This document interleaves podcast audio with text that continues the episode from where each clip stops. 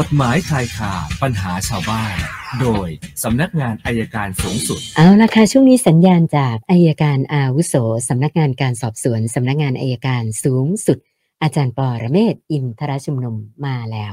วันนี้อาจารย์บอกคุยกันเรื่อง การตีความกฎหมายนะคะ สวัสดีค่ะอาจารย์คะสวัสดีครับคุณสุนันท์ครับ เชิญค่ะ วันนี้เราเหนื่อยกับประเทศนี้เหลือเกินค่ะ มีคนตีความเก่งเหลือเกินไม่เรียนกฎหมายก็ไม่ได้เรื่องไอ้คือไม่ค่ะเรียนก็ยิ่งแย่ใหญ่เลยค่ะการตีความกฎหมายนี่มันปรากฏอยู่ในประมวลกฎหมายแพ่งพาณิชย์มาตราสี่วรรคที่สองนะครับเอาวรรคแรกเลยเขาบอกการตีความกฎหมายต้องตีตามบทบัญญัติตามตัวอักษร และบทและนะเขาใช้คำว่าหรือแต่จริงๆมันคำว่าหรือนี่แปลว่าและมันภาษากฎหมายค่ะหรือตามความมุ่งหมายแห่งบทบัญญัตินั้นๆนะครับ ไม่ได้ตีตามตัวอักษร แต่วันนี้มันมีคน ที่แถแถกันอยู่ตีตามตัวอักษรว่ามีหุ้นสื่อ มันไม่ได้แปลว่ามีหุ้นสื่อ ที่เขาเขียนกฎหมายบทบัญญัตินี้เขาบอกไม่ต้องการให้คนที่เป็นผู้แทนราษฎร ใช้สื่อสาธารณะเป็นเครื่องมือในการหาเสียง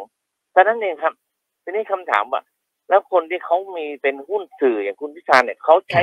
ใช้ไอทีวีหาเสียงหรือเปล่านี่คือประเด็นมันอยู่ตรงนี้ไงแต่เราก็มโนตีความกันไปจน แทนที่จะมานั่งนึกถึงเศรษฐกิจของประเทศจะเป็นยังไงประชาชนจะไปทางไหนจะได้อะไร ไม่เลยมานั่งตีกันเรื่องบ้าๆบอๆเนี่ยแล้วเสร็จแล้วบ้านเมืองก็ไปไม่รอดเห็นะครับเหนื่อยผมบอกว่าเหนื่อยมือนกันคนที่ไม่เรียนกฎหมายนะไปอ่านกฎหมายให้ชัดว่าเขาตีความตีความยังไง แล้วปกติตีความในทางที่เป็นคุณ ไม่ได้ตีความในทางที่เป็นโทษ จะฝากเป็นข้อคิดให้ชาวบ้านได้เข้าใจว่า วัตถุประสงค์ของการเขียนกฎหมายเนี่ยมันไม่สามารถอธิบายได้หมดนะครับค่ะแต่มันก็เขียนแต่นักกฎหมายเนี่ยเขาจะเข้าใจก็ฝากไว้แค่นี้นะครับอ้าวว่ากันเราต่อเลยครับวันนี้ท่านแรกคุณยงยุทธนะฮะก็สอบถามมาบอกว่านะอยากจะทราบกรอบเวลาค่ะอาจารย์ว่าตกลงเราน่าจะมีรัฐบาลใหม่ได้ประมาณสักเมื่อไหร่คะเนี่ยมันควรจะได้เร็วๆนี้นะครับค่ะยิ่งเร็วเท่าไหร่ยิ่งดีนะครับ ก็น่าจะ กกตเสร็จเมื่อไหร่ก็นั่นแหละครับ ประมาณนั้น แต่ทีนี้ว่าถ้าเรามาตีความขวางกันอยู่อย่างนี้ยเราจะไปไม่ได้ เศรษฐกิจยังแย่หุ้นก็ยังไม่ขึ้นเลย แล้วคนก็เริ่มหนีออกจากประเทศไทยมากขึ้นเรื่อยๆครับค่ะ ส่วนคุณพาณิชย์นะคะโอ้โหอันนี้เป็นเหตุการณ์ที่เอ่อเริ่มมาตั้งแต่ปี 47 นะคะ ปี 47 ไปกู้เงินธนาคารแห่งหนึ่งจำนวน 3 0 0แสนบาท ปรากฏว่าก็ไม่ได้ชำระนะคะ ผ่านมาประมาณเกือบ 20 ปีค่ะอาจารย์ เมื่อไม่กี่วันที่ผ่านมานะคะ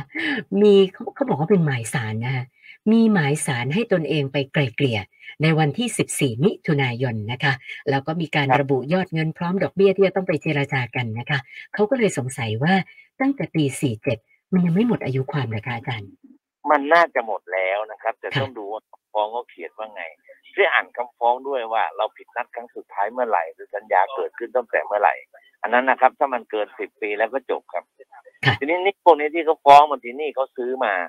บริษัทที่รับซื้อนี่ซื้อมาเหมือนที่ผมบอกคุณสุนันท์มาก่อนนะมีคนจะขับแท็กซี่มาหาผมก็ถูกฟ้องเรียกค่ารถสองแสนเจ็ดมันก็จริงมันขาดยุความไปหมดแล้วล่ะแต่ก็อ้าวเพื่อนเราก็เป็นหนี้ก็ต้องใช้หนี้ผมต่อรองจากสองแสนเจ็ดเหลือสองหมื่นครับโอ้โหนะตัวเลขต่างกันลิบเลยนะฮะท่านต่อไปคุณนพวรรณค่ะอาจารย์บอกว่าเอ่อที่ผ่านมาเนี่ยมีผู้ใหญ่ นะคะเอาเด็กมาทำการใบ้หวยเอ่อทางโลกออนไลน์กันนะคะ ซึ่งเขาบอกว่า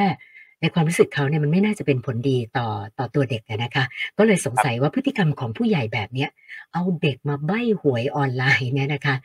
จริง ๆ แล้วมันมันทำได้ไหมมีความผิดอะไรไหมคะอาจารย์ มันอาจจะเป็นการโฆษณาข้อความมันเป็นเช่นระบบคอมพิวเตอร์หรือเปล่าไม่แน่ใจค่ะน่าจะเป็นกว่าครับไม่ควรจะกระทำค่ะ ส่วนคุณวิชัยนะคะ ก็ติดต่อกับผู้หญิงคนหนึ่งในโลกโซเชียลคุยกันได้ประมาณสักสามเดือน นัดเจอกันไปแล้วสองรอบนะคะ อีกฝ่ายหนึ่งก็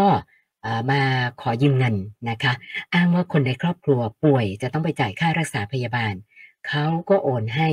ล่าสุดเพิ่งทราบความจริงนะคะว่าไม่จริงโดนหลอก นะคะก็เลยสงสัยว่าคือการที่เขาเอาเหตุผลมาหลอกเราแบบเนี้ย แล้วเราโอนไปให้เขาเนี่ยนะคะ อย่างเนี้ยไปแจ้งความได้หรือเปล่าคะเนี่ย ผมก็ว่าน่าจะได้นะเป็นการช่อโกง ก็เป็นพิสูจน์กันก่อนถ้าเราคิดว่าเขาช่อโกงเราก็แจ้งความไปก่อนได้ครับ ค่ะค่ะ แล้วก็คุณนภานะคะ คุณนภาบอกว่าเอ่อการไปขโมยของในห้างสรรพสินค้าเนี่ยนะคะ ถ้าหากว่าทางห้าง เรียกปรับเป็นจำนวนแบบเยอะๆ อย่างเช่น10เท่าเนี่ยนะคะ เขาครับถามว่ามันขัดต่อกฎหมายไหมกฎหมายมีระบุเอาไว้หรือเปล่าคะอาจารย์ ห้างก็มีความผิดครับห้างจะมีความผิดฐานการโชคทรัพย์โอ้นะซึ่งคดีแบบนี้ผมเคยฟ้องนะครับฟ้องอืมฟ้องเจ้าหน้าที่ของห้างค่ะและห้างด้วยครับอาจารย์คะแล้วแนวทางเวลาที่ไปเจอคนแบบขโมยของตามห้างนี่ทางที่ดีเราควรควรเขาต้องทำยังจัไงบไปคะเนี่ส่ยงไปตำรวจจับไปส่งที่ตำรวจแล้วไปค่ะเจรจากับตำรวจครับ ไม่ไม่ใช่มาไม่ใช่เรียกห้างเขาเองสิบไม่ใช่เท่าห้างยี่มาสิบปรับเท่าอะไรแบบนั้นห้างมีอำนาจปรับเองครับอ๋อค่ะค่ะนะคะแล้วก็ท่านสุดท้ายคุณนรารัตน์ค่ะ บอกว่า